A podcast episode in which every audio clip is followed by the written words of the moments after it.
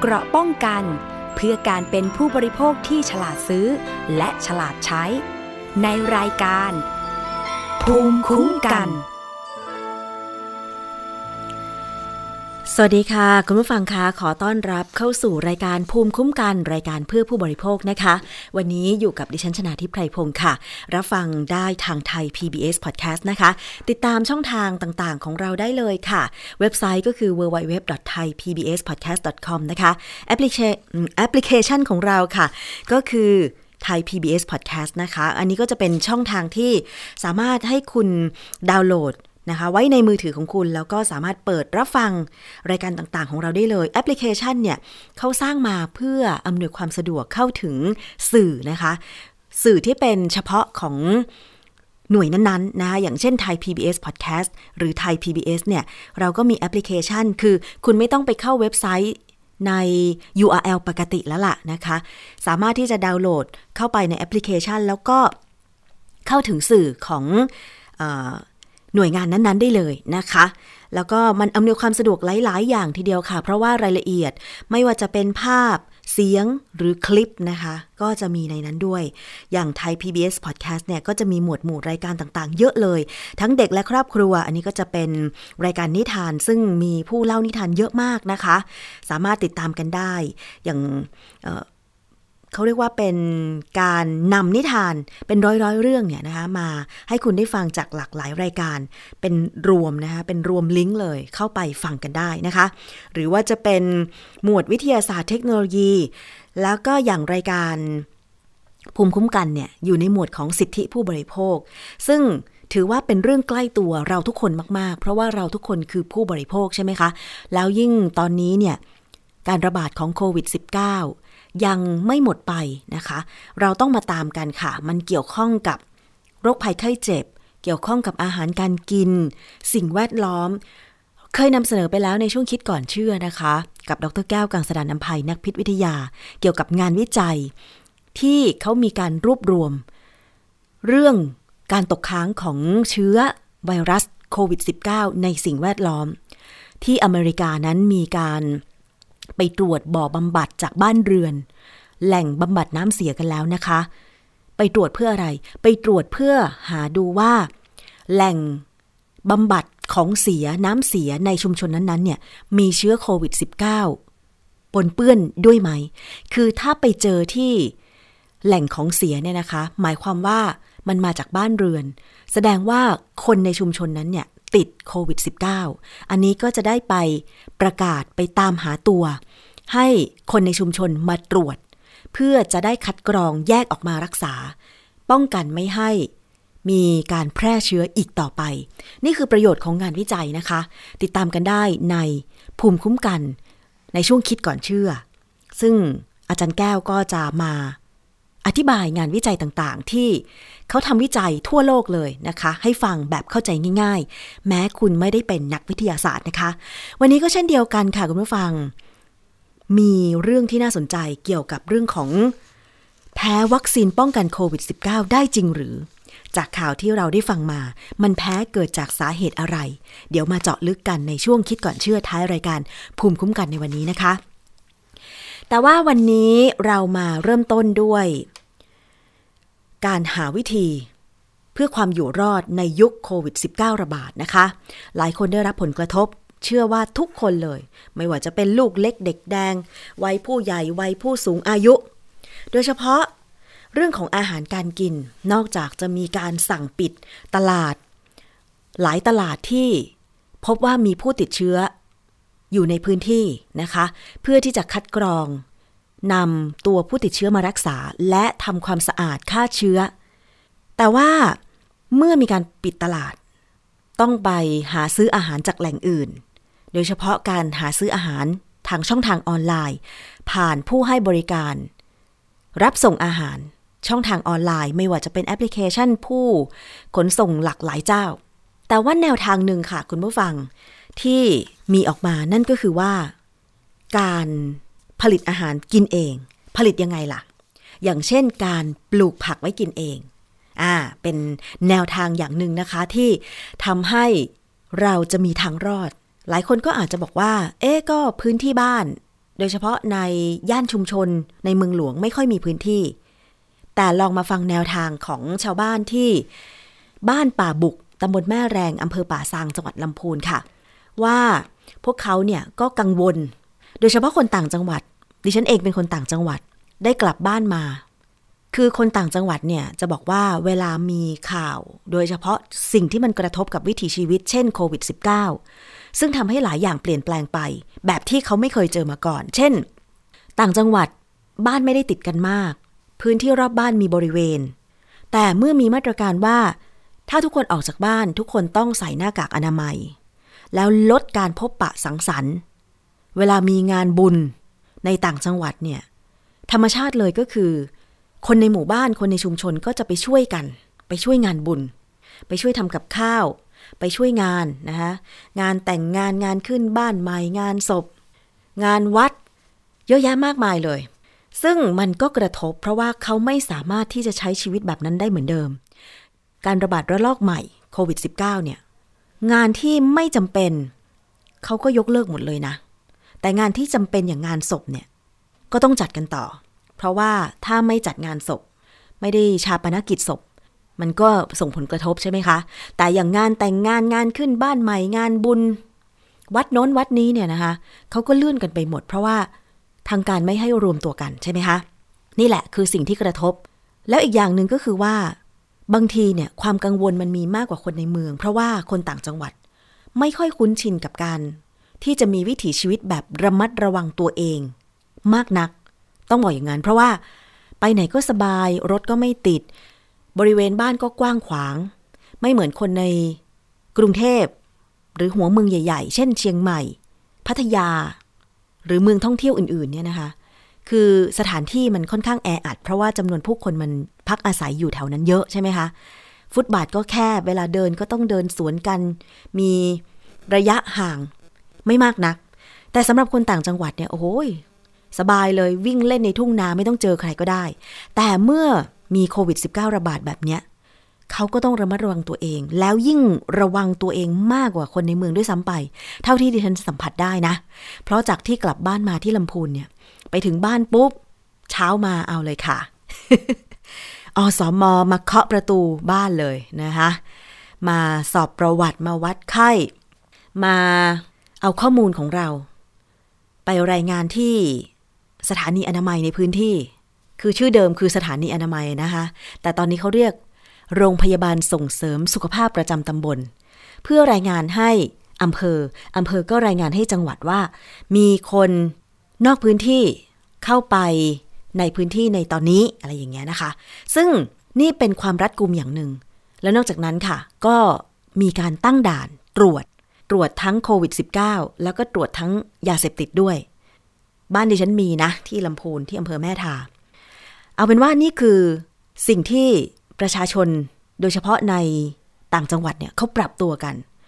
แต่ว่าที่เขาทำมานานละ ก็คือการปลูกผักไว้กินเองสำหรับบ้านที่มีบริเวณบ้าน มีพื้นที่ แต่มันดีมากในช่วงโควิด -19 ระบาด เพราะว่าเขาไม่ขาดแคลนอาหาร มีพื้นที่บ้านรอบบ้านตรงไหน แม้แต่รั้วบ้านที่เป็นพื้นดินขนาดสักหนึ่งฟุตสองฟุตเนี่ยนะคะเขาก็สามารถปลูกผักไว้กินเอง หรือเอาล้อยางรถยนต์เก่าๆ มาใส่ดิน มาปลูกไว้รอบๆบบ้าน ไม่เสียพื้นที่เลยนะคะ แถมยังแลกเปลี่ยนกับเพื่อนบ้านไว้กินกันด้วย บ้านฉันปลูกผักกาดบ้านเธอปลูกคะน้าเอามาแลกกันกิน นะคะซึ่งตรงนี้เป็นความมั่นคงทางอาหารอย่างหนึ่งทำให้คนไทยไม่ขาดแคลนอาหาร ไปฟังรายงานเป็นตัวอย่างชุมชนสร้างความมั่นคงทางอาหาร รายงานนี้จากศูนย์ข่าวเชียงใหม่ค่ะชาวบ้านป่าบุกหมู่ที่ 10ตำบลแม่แรงอำเภอป่าสังจังหวัดลำพูน ใช้เวลาว่างจากการทำงานหลัก ดูแลพืชผักสวนครัวที่ปลูกไว้บริเวณพื้นที่ข้างบ้าน เพื่อนำมาเป็นอาหารลดค่าใช้จ่ายในครอบครัว ขณะนี้แม้หลายพื้นที่ในประเทศไทยกำลังประสบปัญหาการแพร่ระบาดของเชื้อโควิด -19 หลายคนเป็นกังวลว่าจะมีการล็อกดาวน์ทำให้เดือดร้อน โดยเฉพาะเรื่องอาหาร แต่สำหรับชาวบ้านป่าบุก พวกเขามั่นใจว่าจะไม่ได้รับผลกระทบ เพราะพืชผักที่ปลูกไว้เพียงพอ เพราะปลูกกันเกือบทุกหมู่บ้าน ที่ผ่านมาเมื่อมีการกินในครอบครัวเพียงพอ ก็จะแบ่งปันแลกเปลี่ยนกับเพื่อนบ้าน เพื่อให้มีอาหารที่หลากหลาย โดยไม่ต้องเสียเงินซื้อ อีกทั้งยังดีต่อสุขภาพด้วยเป็นการที่ลดการใช้จ่ายในโครวเรือนเราได้ดีมาก อย่างช่วงเศรษฐกิจแบบนี้ แล้วก็โรคโควิดเข้ามาอย่างนี้นะคะ ก็คือเราเราไม่ต้องไปซื้อผักที่ตลาดละ เป็นการลดการใช้จ่าย คืออย่างผักสวนครัวที่เราปลูกเนี่ย มันเป็นการลดการใช้จ่ายได้ดี แล้วก็แนะนำพี่น้องชาวบ้านให้ปลูกกัน ตอนนี้ทุกครัวเรือนปลูกพืชผักสวนครัว มันก็ดีนะครับ เพราะว่าเราไม่ต้องไปตลาดไปหาซื้อผักแล้วซึ่งมันก็ไม่มีความปลอดภัยด้วยที่ผักที่ตลาด เราปลูกเองกินเองนี่ เรารู้ว่าเราใส่อะไรลงไปบ้าง มันจะได้ปลอดภัยกว่าที่เราไปตลาด แล้วก็ประหยัดด้วยครับ การปลูกพืชผักสวนครัวกินเองในชุมชนป่าบุกดำเนินมาตั้งแต่ปี 2549 โดยน้อมนำแนวทางของในหลวงรัชกาลที่ 9 เรื่องเศรษฐกิจพอเพียงมาปรับใช้ผู้นำหมู่บ้านระบุว่า นอกจากมีอาหารเพียงพอ ชาวบ้านยังมีการแบ่งปัน รักสามัคคี และไม่กังวล แม้จะมีการแพร่ระบาดของเชื้อโควิด -19 จนต้องปิดหมู่บ้านก็ตาม เพราะทุกหลังคาเรือนมีอาหารที่ปลูกเองในบ้าน รวมถึงวัดก็มีการปลูกผักไว้ด้วย ทุกครัวเรือนของป่าบุกมีการปลูก พืชผักสวนครัวไว้ทานกัน แม้กระทั่งณเวลานี้นะครับ จะเกิดโรคระบาดที่มันเกิดขึ้นตลาดปิดไปเถอะ แต่ป่าบุกไม่มีปัญหา เพราะเราได้ทำด้วยมือของเราเองที่เราปลูกกันทุกครัวเรือน มีอะไรเราก็แลกเปลี่ยนกันนะครับ อันนี้คือวัตถุประสงค์ของเราทำกันมาจนเป็นวิถีชีวิตจนถึงทุกวันนี้นะครับผมนอกจากการปลูกพืชผักไว้กินเองในชุมชน ชาวบ้านป่าบุก อยังร่วมใจกันลดปริมาณขยะ และไม่เผาทุกชนิด จนเป็นหมู่บ้านตัวอย่างเรื่องของการลดขยะ ผลที่ตามมาคือทำให้สุขภาพของประชาชนดีขึ้น และยังช่วยลดผลกระทบจากฝุ่น PM 2.5 ซึ่งเป็นปัญหาของคนในภาคเหนือ ในช่วงเดือนมกราคมถึงเดือนเมษายนของทุกปีอีกด้วยค่ะนั่นเป็นรายงานตัวอย่างชุมชน สร้างความมั่นคงทางอาหารนะคะ ที่บ้านป่าบุก ตำบลแม่แรงอำเภอป่าซางจังหวัดลำพูนค่ะ บ้านดิฉันเอง แต่ดิฉันไม่ได้อยู่อำเภอป่าซางนะ แต่ว่าก็มีสิ่งที่หลาย ๆ ชุมชนเป็น ทางภาคอีสานดิฉันก็เชื่อว่าเป็นแบบนี้นะคะ คือมันเป็นธรรมชาติของคนต่างจังหวัดอะเวลามีพื้นที่รอบๆบบ้านนะคะไม่ให้เสียเปล่าก็หาเมล็ดพืชผัก พื้นบ้านท้องถิ่น มาปลูกมาแบ่งปันกัน นะคะ คนในกรุงตอนนี้ดิฉันก็เห็นเพื่อนเพื่อนเพื่อนหลายคนใน Facebook นะ พื้นที่รอบบ้านก็ไม่ได้มีมากอะบ้านอย่างบ้านเดี่ยว 50 ตารางวาอะไรอย่างเงี้ยเขาก็พยายามที่จะหาผักเมล็ดต่างๆเนี่ยนะคะ มาปลูก แม้แต่คนที่อาศัยอยู่ในอาคารชุดหรือคอนโดมิเนียม มีระเบียงนิดเดียวนะคะ พยายามหาต้นไม้ หาพลิกมะเขือเทศก็ปลูกนะ ดิฉันเห็นเพื่อนใน Facebook อยู่คอนโด ปลูก บวบก็มีนะคุณ ไม่น่าเชื่อคือเขาอาจจะมีระเบียงกว้างนิดนึง แต่เขาก็ต้องหากระถางแล้วก็ดินนี่ขนาดใหญ่หน่อยนะคะมาปลูก คือมันเป็นอะไรที่เราเองก็ได้กินด้วย ได้รู้สึกว่ามีต้นไม้เขียวๆอยู่ที่ระเบียงก็พักคลายสายตาได้ว่าอย่างนั้นเถอะนะคะ อันนี้ก็คือตัวอย่างหลายบ้านอาจจะทำแบบนี้ได้นะคะ ดิฉันเชื่อแน่ว่าสถานีวิทยุ ที่รับสัญญาณรายการภูมิคุ้มกันไป ที่อยู่ในต่างจังหวัดเนี่ยนะคะ อย่างสุพรรณบุรีนะคะ อย่างสมุทรสาครเป็นยังไงบ้างตอนนี้นะคะ กาญจนบุรี แม่โจ้เชียงใหม่นะคะหนองบัวลำพู จังหวัดเลย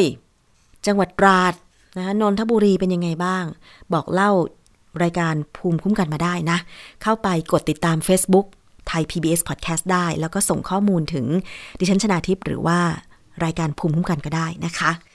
บอกเล่าเรื่องราวของคุณมาการตั้งรับการปรับตัวในช่วงโควิด -19 ระบาดของคุณทำอะไรบ้าง แล้วได้ผลเป็นอย่างไรนะคะ เพื่อที่จะได้เป็นกำลังใจให้ท่านอื่นๆ ว่าเนี่ยถึงแม้ว่าสิ่งที่มันเกิดขึ้นมันจะเป็นโรคระบาด ซึ่งเราหลีกเลี่ยงไม่ได้เลย นอกจากรอ รอวัคซีน รอยารักษา แต่ว่าตอนนี้ที่เราทำได้ก็คือ ปฏิบัติตามมาตรการของสาธารณสุข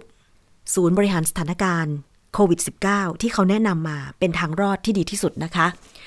เช่นเดียวกับคำแนะนำของแพทย์ผู้เชี่ยวชาญค่ะ ที่ประเมินว่าวัคซีนโควิด -19 อาจจะยังไม่สามารถสร้างภูมิคุ้มกันหมู่ที่เพียงพอ ในการควบคุมการระบาดในปีนี้ได้ดังนั้นประชาชนจำเป็นต้องปรับตัวในทุกระดับ ทั้งชุมชนที่ทำงาน ภาคธุรกิจรวมไปถึงการ ใช้ชีวิตในครอบครัว เพื่อให้อยู่ในสถานการณ์การระบาดโดยไม่ติดเชื้อนะคะ เป็นคำแนะนำดีๆ ค่ะ จากรองศาสตราจารย์นายแพทย์ธีระ วรธนารัตน์จากคณะแพทยศาสตร์จุฬาลงกรณ์มหาวิทยาลัยนะคะ ซึ่งท่านก็โพสต์ข้อความบน Facebook ส่วนตัวเป็นประจำ ซึ่งเป็นข้อมูลทางการแพทย์และคำแนะนำดีๆ นะคะคุณหมอธีระบอกว่า การประเมินตามแผนการจัดหาวัคซีนโควิด -19 ของไทย ประเมินว่าหากดูจำนวนวัคซีนยังไม่สามารถสร้างภูมิคุ้มกันหมู่ที่เพียงพอ ต่อการควบคุมการระบาดได้ในปี 2564 นี้ จึงสำคัญมากค่ะ ที่ประชาชนทุกคนจำเป็นจะต้องป้องกันตัวเองอย่างเคร่งครัด และสม่ำเสมอด้วย นอกจากนี้นะคะ มาตรการที่ดำเนินอยู่ คงไม่สามารถที่จะกำจัดเชื้อไวรัสโควิด -19 ไปได้หมด และมีโอกาสที่จะต้องอยู่กับสถานการณ์การติดเชื้อรายวันไปอย่างต่อเนื่อง ขึ้นอยู่กับทุกคนที่จะช่วยกันยับยั้งการแพร่ระบาดของโรคให้เหลือน้อยที่สุด เท่าที่จะทำได้นะคะสิ่งที่ทุกคนควรทำตั้งแต่ตอนนี้ไปในระยะยาวก็คือชุมชน ต้องสร้างกัน ต้องช่วยกันสร้างเครือข่ายให้เข้มแข็ง ช่วยกันเป็นหูเป็นตา สอดส่องว่ามีใครแปลกปลอมเข้ามาบ้าง และแจ้งให้เจ้าหน้าที่ไปตรวจสอบ สอดส่อง เพื่อนำไปตรวจโรค คัดกรองโรคนะคะ ส่วนที่ทำงานธุรกิจห้างร้าน ควรตระหนัก และให้ความสำคัญในการป้องกันโรคค่ะ เพราะว่าหากติดเชื้อก็จะแพร่ให้คนอื่นหลายคน หรืออาจจะต้องปิดกิจการยาวหลายวัน ควรปฏิบัติตามมาตรการ มาตรฐานการตรวจคัดกรองคนเข้าออกพื้นที่ สลับทีมทำงานที่บ้าน หากมีประชุมก็ปรับเป็นการประชุมออนไลน์ จะปลอดภัยกว่านะคะ คุณผู้ฟัง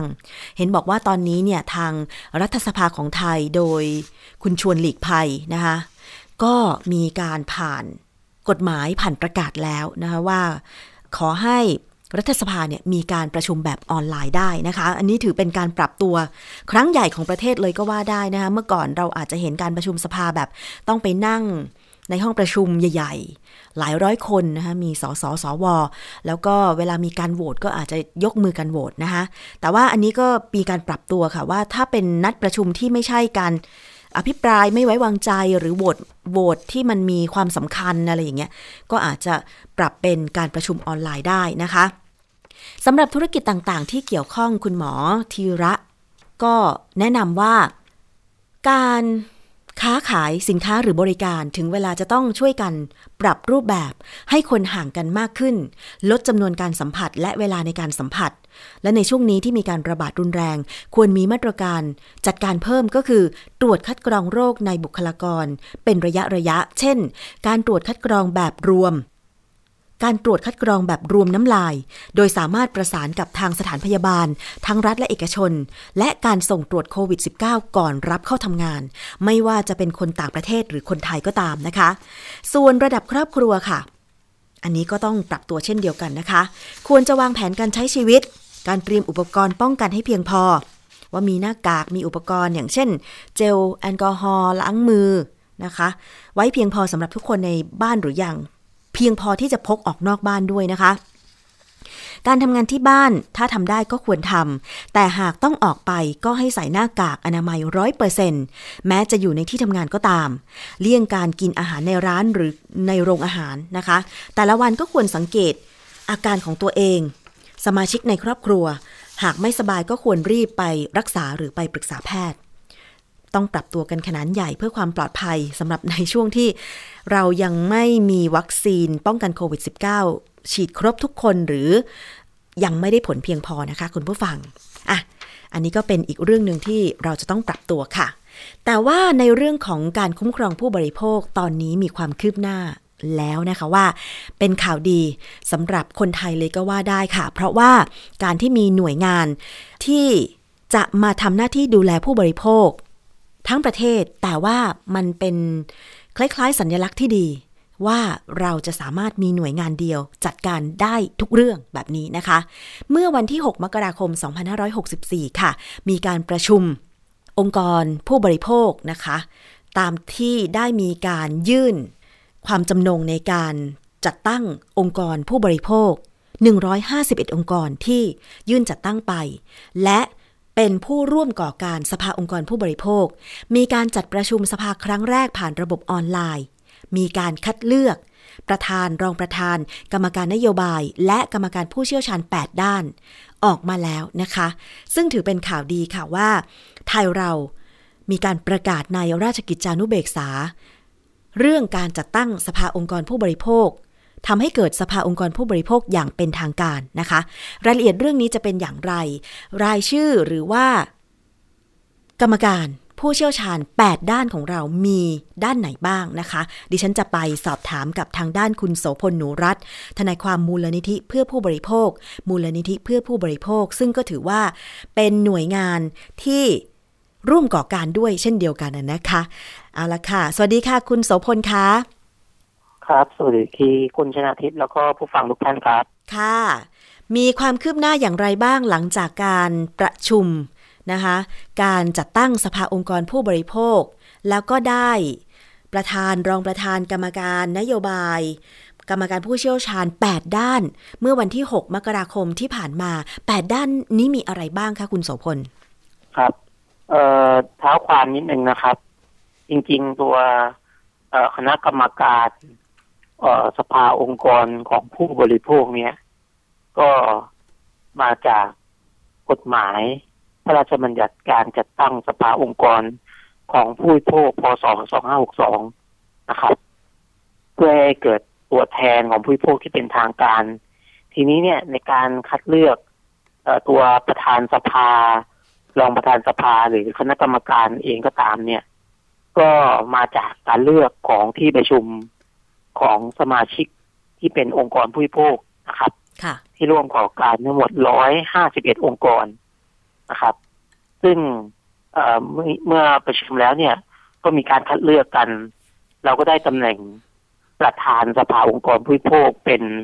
ดรยุพดีสิริสินสุขนะครับผม ค่ะถ้าเป็นอาจารย์ ที่มีความรู้ความสามารถแล้วก็ทำงานคุ้มครองผู้บริโภคมา อย่างน้อย30ปีนะฮะค่ะแล้วก็ท่านที่เป็นรองประธานก็คือคุณสุภาพรถิ่นวัฒนากูลนะครับ ก็เป็นเลขาธิการมูลที่พะเยาเพื่อการพัฒนาก็เอ่อเป็นนกลไกของเขตภาคเหนือที่ทำงานองค์กรผู้บริโภคมาอย่างยาวนานนะครับผมค่ะส่วนท่านที่สามนี่น่าจะหลายท่านน่าจะรู้จักกันดีนะครับ ก็คือคุณบุญยืนสิริธรรมนะครับเอ่อ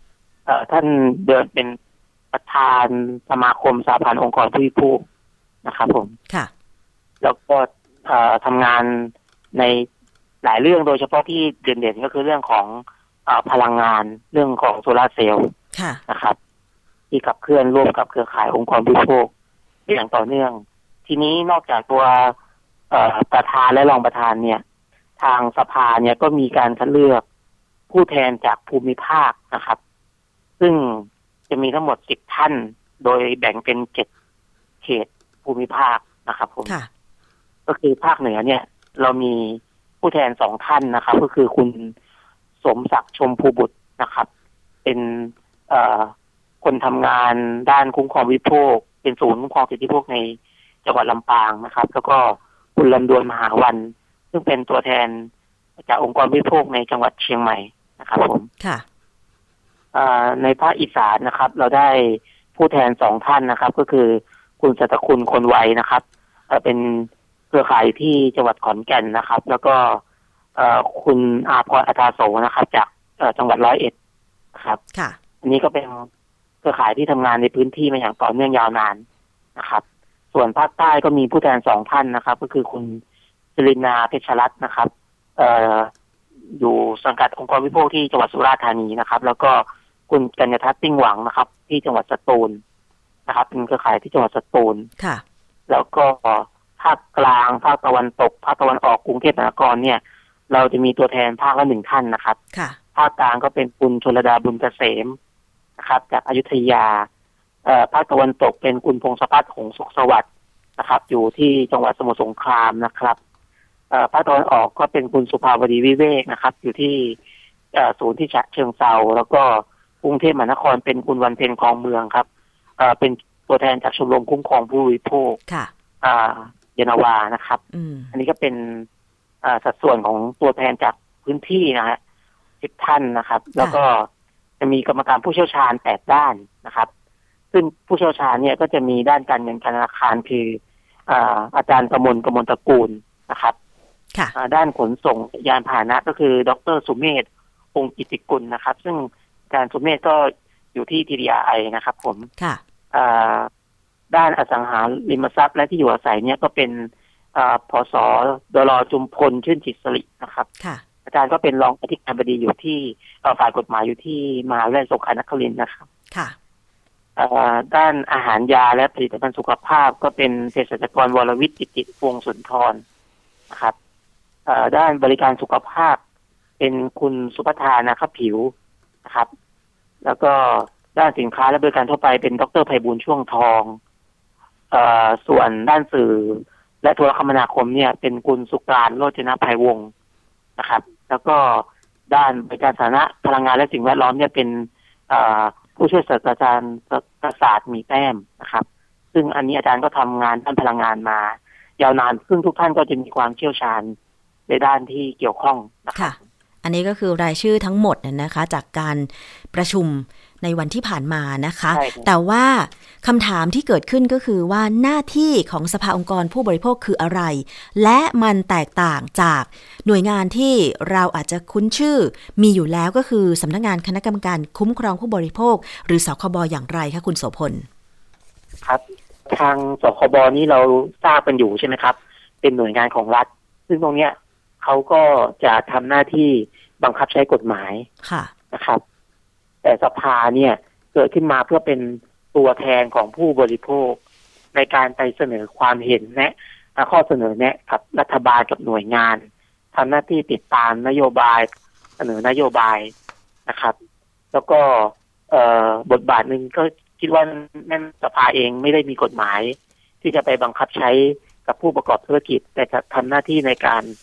ติดตาม แล้วก็ร่วมมือกับภาครัฐในการบังคับใช้กฎหมาย ให้เกิดการคุ้มครองผู้บริโภค แล้วก็อีกหลายหน้าที่ที่อาจจะไม่เห็นหน่วยงานรัฐทำเช่น การเปิดเผยชื่อสินค้าค่ะชื่อผู้ประกอบการที่ละเมิดสิทธิผู้บริโภค อันนี้เป็นเอ่ออำนาจของสภาที่สามารถทำได้อืมตามกฎหมายค่ะหรืออีกอันหนึ่งที่ชัดเจนคือบางหน่วยงานเนี่ย แม้ว่าจะลงโทษปรับผู้ประกอบการได้เนี่ย แต่ก็ไม่สามารถฟ้องคดีเพื่อ เรียกค่าเสียหาย ให้ผู้บริโภคได้รับการชดเชยเยียวยาค่ะอันนี้เนี่ยสภาเนี่ยสามารถทำได้ทุกคดีอืมนะฮะทั้งคดีแพ่งอาญาปกครองได้หมดค่ะ อันนี้ก็เป็นส่วนหนึ่งที่เห็นความแตกต่าง ชัดเจนระหว่างสภากับเอ่อหน่วยงานของรัฐ หรืออีกอันหนึ่งที่คิดว่าสภาน่าจะทำแน่ ๆ แล้วก็ไม่ค่อยเห็นหน่วยงานไหนทำก็คือการทดสอบสินค้าและเปิดเผยข้อมูลทดสอบให้ผู้บริโภคทราบว่า สินค้ายี่ห้อไหน ดีไม่ดีผ่านไม่ผ่านมาตรฐานอืมอย่างเช่นที่ผ่านมายกตัวอย่างอย่างที่บูรณิธิเพื่อผู้บริโภคทำเรื่องของการ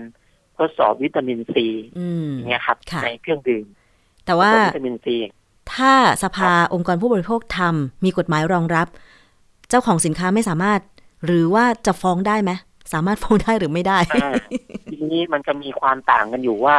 เวลาที่มูลนิธิทำเนี่ย ก็ไม่ได้มีกฎหมายคุ้มครองเป็นการเฉพาะใช่ไหมครับค่ะแต่ถ้าเป็นสภาเนี่ยมันมีกฎหมายเขียนไว้เลยว่า ถ้ากระทำโดยสุจริตเนี่ย ให้พ้นความรับผิดทั้งปวงอื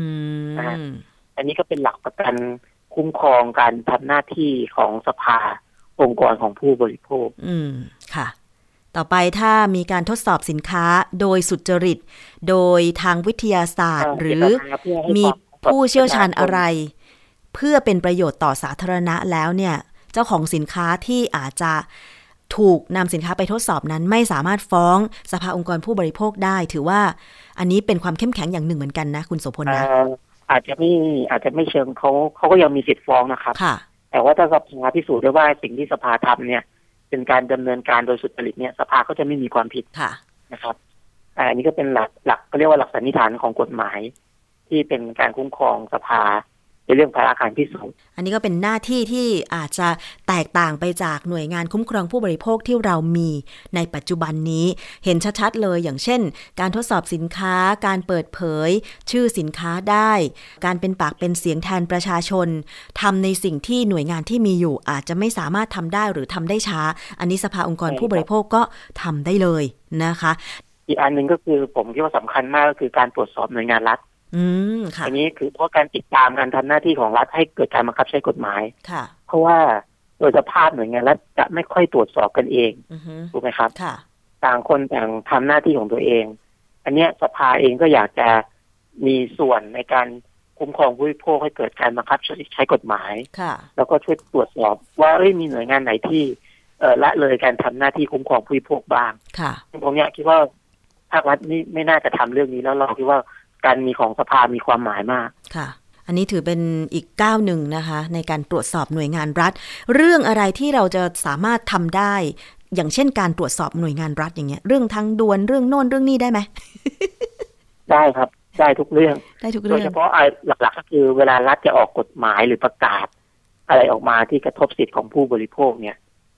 ค่ะถูกไหมครับ ค่ะ ซึ่งเราซึ่งสภาเองก็สามารถเอ่อเข้าไปดูได้ว่า เอ้ยไอ้ที่จะทำอยู่เนี่ย มันเอื้อประโยชน์กับเอกชนหรือผู้บริโภคกันแน่อื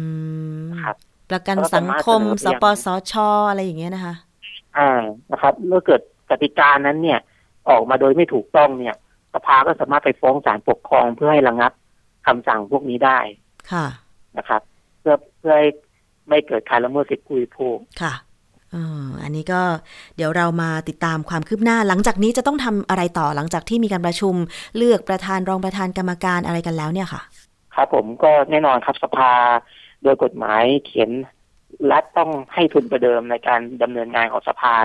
ในครั้งแรกเนี่ยสามร้อยห้าสิบล้านบาทค่ะดังนั้นเนี่ยหลังจากมีการคัดเลือกประธานกรรมการแล้วเนี่ย ทาง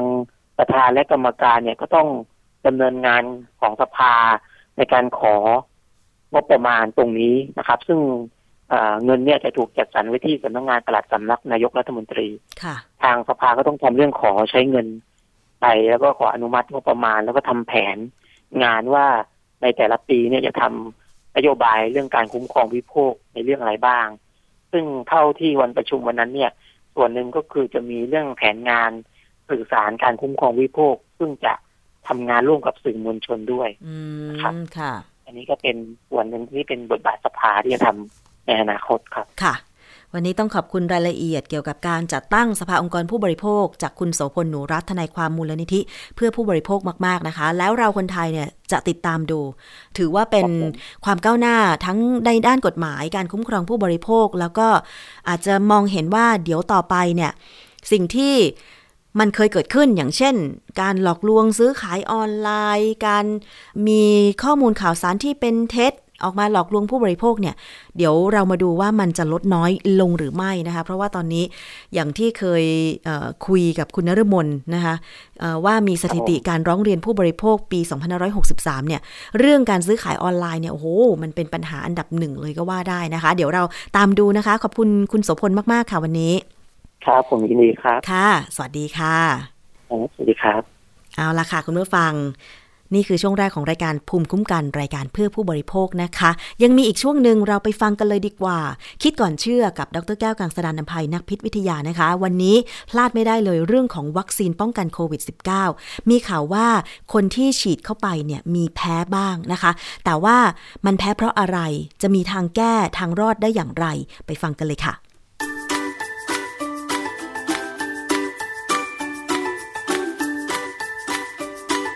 ช่วงคิดก่อนเชื่อ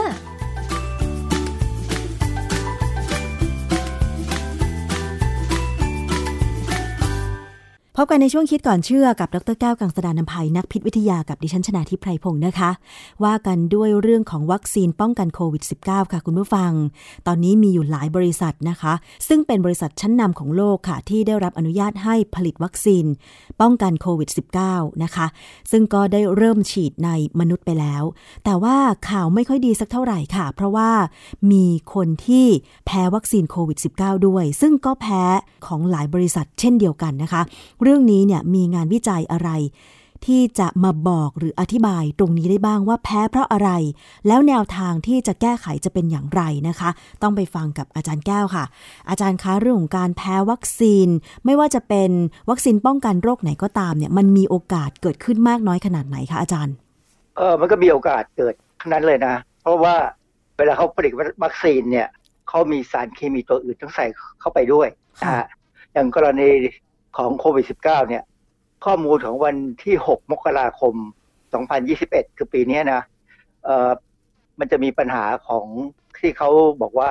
โดยรวมแล้วเนี่ยเออคนที่แพ้แล้วเนี่ยมีประมาณ 29 คนนะฮะที่ในอเมริกาเนี่ยที่แพ้แบบเกิดอาการที่เราเรียกว่า anaphylaxis คือคือแพ้อย่างรุนแรง แพ้อย่างรุนแรงเนี่ย มันมีอาการมันมีอาการเกี่ยวกับปอด เพราะฉะนั้นอาจจะทำให้ตายได้เลยอืมนะฮะแต่ว่าในอเมริกาเนี่ย เวลาคนมีอาการแพ้แบบอนาฟลักซิสเนี่ย หมอส่วนใหญ่เขาจะมีของของดีที่จะใช้กู้ชีวิตขึ้นมาได้ มันจะเป็นคล้ายๆปากกา เราเรียกอิปิเพนคือมันเป็นอิปิเดฟรินก็เป็นสารเคมีเป็นฮอร์โมนตัวหนึ่งนะเขาจะเตรียมไว้ในเข็มฉีดยาแบบที่ว่าถ้าใครที่แพ้เป็นประจำเนี่ยเขาจะมีติดตัวค่ะพอเกิดอาการแพ้แบบ หายใจไม่ออกเนี่ยเขาจะเอาเข็มไปปักไปที่กล้ามเนื้อขาเลยอืมปักแล้วฉีดเข้าไปปั๊บเนี่ยไม่ทันไรปั๊บเดียวหายเลยค่ะนะฮะแต่ว่ามันก็ไม่ดีหรอกต้องมาคอยฉีดนะทีนี้เขาบอกว่าเคสที่หนักๆแบบเนี้ยมีประมาณ 29 เคส 29 กรณีนะฮะแต่ว่ามีอีก 4,000 กว่าคนที่แพ้ในลักษณะอื่นค่ะ แต่ว่า 4,000 กว่าคนเนี่ยมันมาจากการฉีดไป 1.9 ล้านคนแล้วก็คือประมาณเกือบ 2 ล้านคนค่ะนะฮะ ซึ่งมันก็ถือว่าอัตรานี่มันค่อนข้างจะต่ำแต่ว่าเดี๋ยวจะมีงานวิจัยอยู่ชิ้นหนึ่งที่เขาบอกว่าอัตราจริง ๆ ของการฉีดวัคซีนเนี่ยมันจะแพ้เท่าไหร่นะฮะค่ะคราวนี้อีกข่าวหนึ่งที่อาจจะทำให้คนกังวลใจเพิ่มขึ้นก็คือเว็บของ Daily Mail นะเว็บของ Daily Mail เนี่ยเป็นของอังกฤษเนี่ยเขารายงานข่าวเมื่อวันที่ 6 มกราคม 2021เนี่ยบอกว่ามีหมอคนหนึ่งเป็นเป็นสูตินรีแพทย์เนี่ยอายุ 56 ปีเนี่ยชื่อเกกอรี่ไมเคิลเนี่ยเป็นหมออยู่ในรัฐฟลอริดา อเมริกา คือเขาทำงานที่โรงพยาบาลใหญ่เลย ชื่อ Mount Sinai Medical Center นะที่ไมอามี่บีชเนี่ยเขาก็ไปฉีดวัคซีน แล้วหลังจากฉีดไปแล้ว 16 วันเนี่ยปรากฏว่าเขามีอาการไม่ดีเขาค่ะเขาก็เจ็บคือป่วยอะ่ะ แล้วก็มีการเจาะเลือดดู ปรากฏว่าค่าของเกล็ดเลือดเขาเป็นศูนย์อืมเกล็ดเลือดเนี่ย มันเป็นตัวที่จะทำให้เลือดเนี่ย เราแข็งตัวได้เวลาเราเป็นแผลค่ะทำให้เลือดหยุดอืมนะฮะถ้าเกล็ดเลือดเป็นศูนย์เนี่ย เลือดมันจะไม่หยุดนะถ้าเป็นแผลค่ะ แล้วปรากฏว่าหมอเนี่ยแกก็เสียชีวิตหลังจากฉีดไป 16 วัน ซึ่งถามว่ามันเกี่ยวกันไหมภรรยาของหมอแกก็บอกว่าเขาไม่เคยเป็นอะไรเลย อาการที่ว่าเกล็ดเลือดเป็นศูนย์เนี่ยส่วนใหญ่จะเป็นอาการที่เกิดจากเขาเรียกว่า autoimmune disease คือภูมิคุ้มกันเนี่ยมันต่อต้านตัวเองค่ะนะฮะคือระบบภูมิคุ้มกันเราไปบอกว่าโปรตีนเกล็ดเลือดของเราเองเนี่ยเป็นสาร เป็นโปรตีนแปลกปลอมอืมก็เลยสั่งให้ม้ามเนี่ยทำลายเกล็ดเลือดทิ้งอืมเพราะไม่มีเกล็ดเลือดก็เราอยู่ไม่ได้นะ เราอยู่ค่ะไม่ได้ ถ้าไม่มีเกล็ดเลือดนะค่ะฮะอันนี้มันก็เลยกลายเป็นว่า เอออาการแพ้เนี่ยมันมีปัญหาอย่างเงี้ยมันน่ากลัวไหมมันจะเกี่ยวก็ข้มีองอยู่กับวัคซีนโควิด -19 ไหม อาจารย์ในงานวิจัยจากข่าวนี้เนี่ยนะคะ ได้บอกไหมว่าคุณหมอเกรกอรี่เนี่ยนะคะ เขาฉีดวัคซีนจากบริษัทอะไร หรือเป็นประเภทไหนอาจารย์ เขาก็บอกแหละ ว่าเป็นของไฟเซอร์อืมแต่ไฟเซอร์เนี่ยมันก็มันก็ไม่ต่างจากของโมเดอร์นาเท่าไหร่หรอกนะฮะ ตอนนี้เขามีสองของยี่ห้อเนี่ยที่ใช้มากที่สุดนะ เพราะฉะนั้นใช้มากมันก็มีโอกาสที่จะเกิดความผิดปกติ เพราะว่าเออมันมีบทความตั้งแต่ปีเอ่อที่เขาเขาตีพิมพ์เมื่อวันสิ้นปีของปี 2020 เนี่ย ตีพิมพ์ออนไลน์นะจากในวารสาร Journal of Allergy and Clinical Immunology เนี่ยเขามีบทความเรื่อง mRNA vaccine to prevent COVID-19 disease and reported allergy reaction current evidence and approach คือบทความเนี่ยเขาก็มีข้อมูลเยอะแยะเลยนะ แต่เขาก็ให้ความมั่นใจว่าการใช้วัคซีนไม่ว่าจะเป็นไฟเซอร์ หรือของโมเดอร์นาเนี่ยมันมีความเสี่ยงน้อยมาก จนเหมือนกับคือมันคนที่แพ้อาหารหรือแพ้ยาแต่เดิมแล้วเนี่ย ก็ยังพอจะมีความปลอดภัยในการฉีดเออคือเขาบอกว่าอย่าอย่าไปกังวล ก็เหมือนกับเคยมีหมอคนไทยหมอไทยอะนะให้สัมภาษณ์ทางวิทยุอันหนึ่งบอกว่าความเสี่ยงมี แต่ว่าความเสี่ยงเนี่ยมันน่าจะจัดการได้ค่ะนะฮะวัคซีนของไฟเซอร์กับของโมเดอร์นาเนี่ย มันมีความมีประสิทธิผลประมาณ 95%ถึง 94และ94%ตามลำดับเนี่ยค่ะก็แสดงว่ามันค่อนข้างจะใช้ได้นะ มี 5%ที่ใช้ไม่ได้นะฮะแต่ก็อย่างไรก็ตามเนี่ย เว็บไซต์ของ BBC เมื่อวันที่ 9 ธันวา 2020 เนี่ย ก็รายงานว่ามีคนได้รับวัคซีนของไฟเซอร์เนี่ยสองคนมีอาการแพ้ แต่แพ้ก็อย่างที่บอกแล้วว่า แพ้แล้วเนี่ยถ้าอยู่ในมือหมอเนี่ยเขาจัดการได้นะค่ะฮะมาถึงบทความ อันหนึ่งซึ่งน่าสนใจเมื่อปี 2016 ปี 2016 เนี่ยในวารสาร Food Drug Insect String Allergy and Anaphylaxis คือวารสารนี้เกี่ยวกับอาหารยา แล้วก็เหล็กในของแมลงเนี่ยเลยที่ทำให้เกิดอาการแพ้เนี่ยนะฮะค่ะเขามีบทความเรื่อง risk of anaphylaxis after vaccination in children and adults ก็คือความเสี่ยงของการเกิดอาการภูมิแพ้อย่างรุนแรง หลังการ ฉีดวัคซีนค่ะในเด็กและผู้ใหญ่ เขาก็ศึกษาข้อมูลจาก Vaccine Safety Data Link หน่วยงานเนี่ยเป็นหน่วยงานของ CDC อเมริกาทำงานร่วมงานร่วมมือกับหน่วยงานอื่น ๆ ในอเมริกาหลายหน่วยงานเลยนะค่ะเขาเขาหาข้อมูลมาสะสมมาเก็บไว้เขาพบว่าข้อมูลตั้งแต่ช่วงมกราคม 2009 ถึงธันวาคม 2011ก็30 ปีเนี่ย ได้ข้อมูลสถิติว่า การแพ้วัคซีนเนี่ยเกิดได้ประมาณ 1.3 ครั้ง ต่อการฉีดวัคซีน 1 ล้านครั้งค่ะ ประเด็นคือในล้านคนเนี่ยใครจะโชคดีเป็นคนที่หนึ่งที่จะแพ้ คือในทางพิษวิทยาเนี่ยนะความจริงหนึ่งในล้านเนี่ย เราค่อนข้างจะยอมรับนะ ว่ามันคุ้มจะเสี่ยง เพราะว่าอย่างอย่างกรณีอย่าง เราพอคงพอทราบว่าในอาหารของเราเนี่ยที่ใช้ถั่วลิสงเนี่ย มันมักจะมี aflatoxin ปนเปื้อนค่ะ เพราะฉะนั้นเขาจะยอมให้มี aflatoxin ปนเปื้อนในปริมาณที่ทำให้คนหนึ่งล้านคน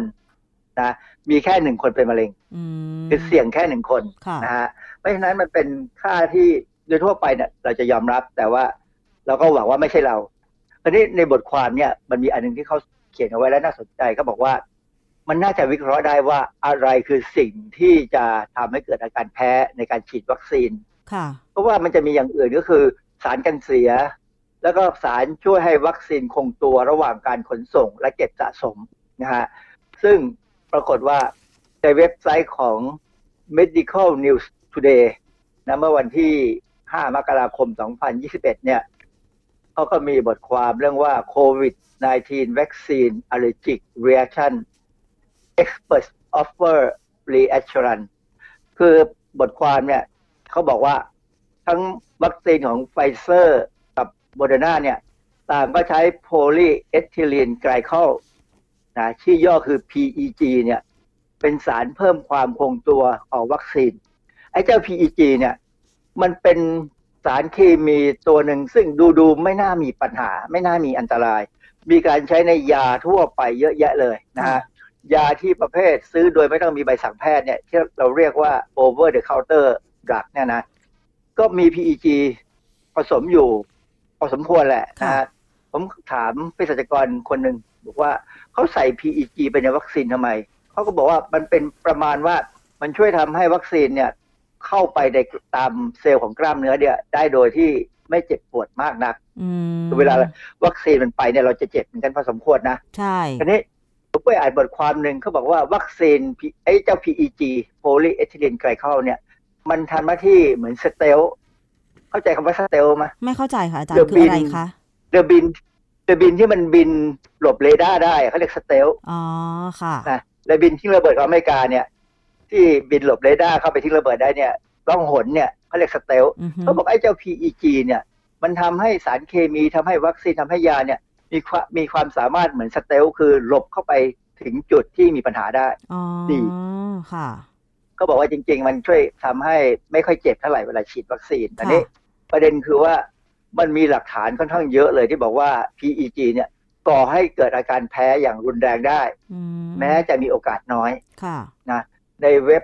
medical news today com เมื่อ 5 มกราเนี่ย 2021 เนี่ยนะเขาบอกว่าในระหว่างการทดสอบความปลอดภัยของวัคซีน 2 ล้านโดส ของบริษัทหนึ่งเนี่ยนะมีรายงานการแพ้ ประมาณ10 10คน ค่ะ ถือว่าน้อยไหมอาจารย์สองล้านโดสก็สองล้านคนค่ะสิบคนก็ถือว่าน้อยแต่ว่าไม่ควรจะเป็นเราใช่ไหมอือฮึ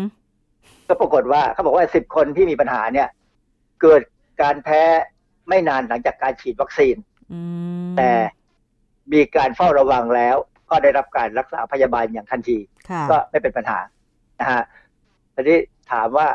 ไอ้เจ้า polyethylene glycol เนี่ย มันมันความที่มัน อยู่ในทั้งอาหารทั้งยาเครื่องสำอางยาสีฟันอะไรมีมีเยอะนะค่ะ อาจารย์แล้วสาร PEG เนี่ยถ้าไม่ใส่เข้าไปในวัคซีนจะได้ไหมคะอาจารย์ เข้าใจว่าไม่ได้นะ เพราะว่าวัคซีนเนี่ยสมมติอย่างของไฟเซอร์กับของโมเดอร์นาเนี่ยเขาใช้ mRNA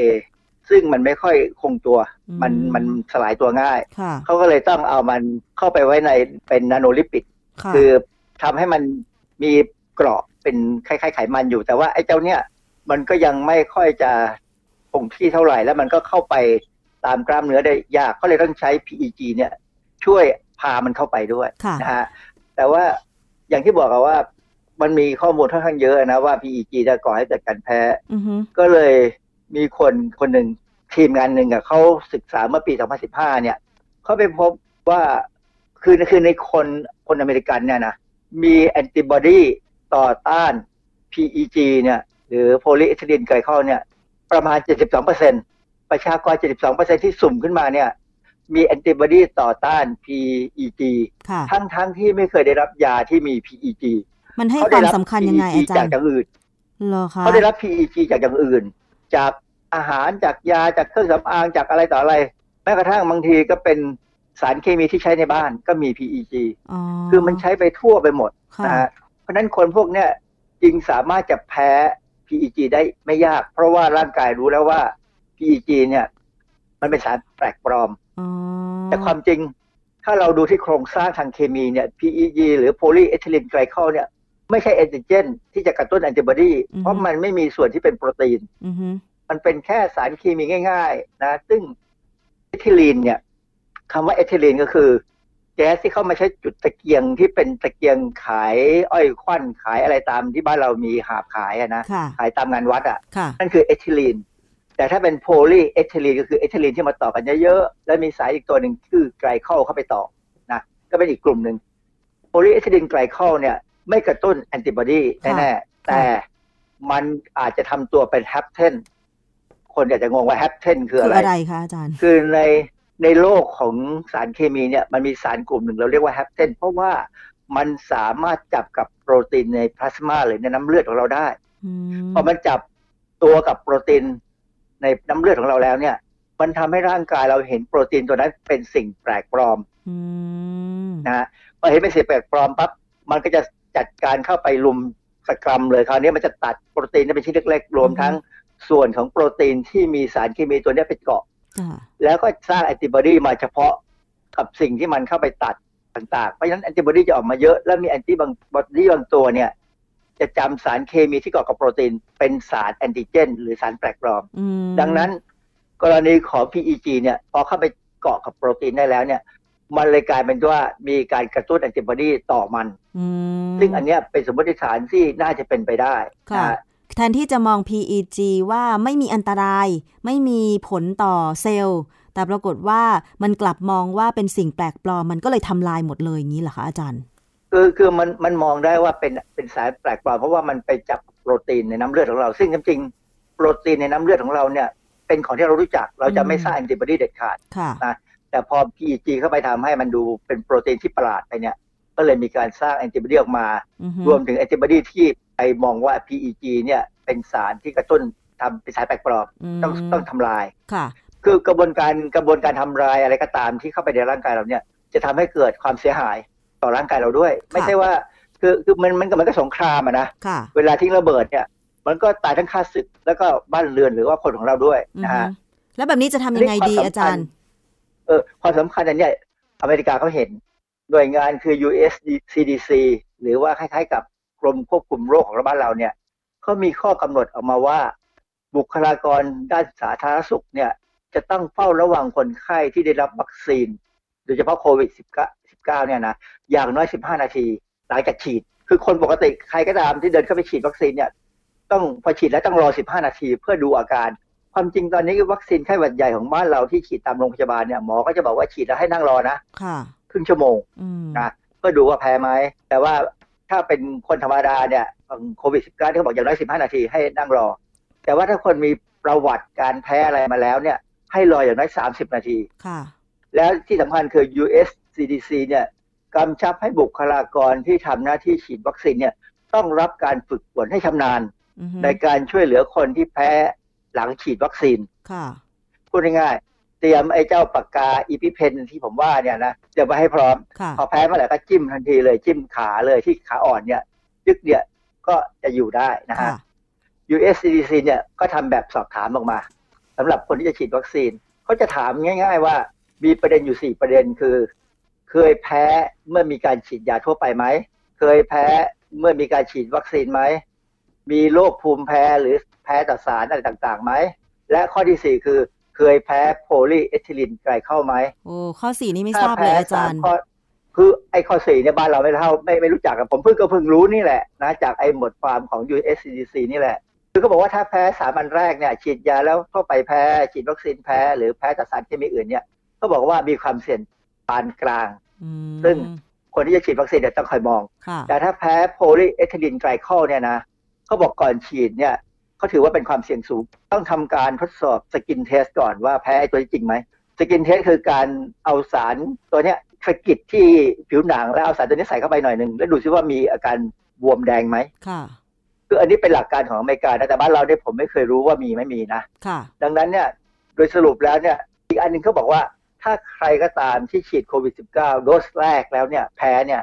เขาบอกว่าต้องทดสอบ skin test หมดเลยทำไมไม่ทดสอบ skin test ก่อนก่อนจะฉีด เข็มแรกอะอาจารย์ มันยุ่ง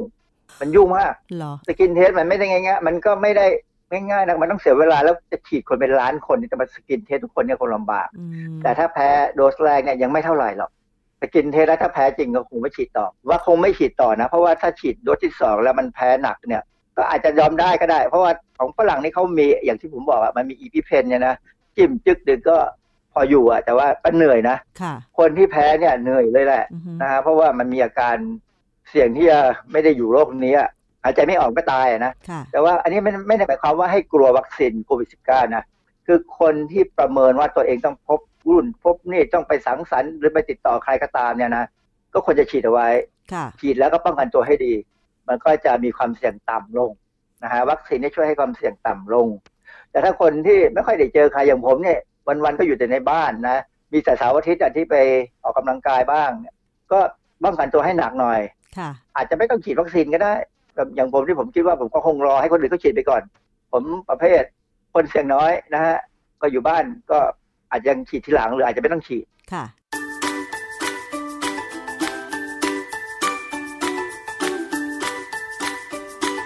ช่วงคิดก่อนเชื่อ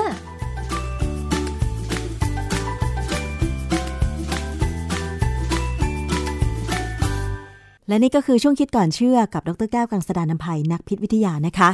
รายการภูมิคุ้มกันรายการเพื่อผู้บริโภควันนี้หมดเวลาลงแล้วค่ะ ขอบคุณสำหรับการติดตามรับฟังทุกช่องทางนะคะ ไม่ว่าจะรับฟังจากเว็บไซต์หรือแอปพลิเคชันไทย PBS Podcast หรือจะฟังจากสถานีวิทยุต่างๆ ที่เชื่อมโยงสัญญาณอยู่ในขณะนี้ค่ะ ดิฉันชนะทิพไพรพงษ์ลาไปก่อน สวัสดีค่ะ ติดตามรายการได้ที่ www.thaipbspodcast.com แอปพลิเคชัน Thai PBS Podcast หรือฟังผ่านแอปพลิเคชัน Podcast ของ iOS Google Podcast Android Podbean SoundCloud และ Spotify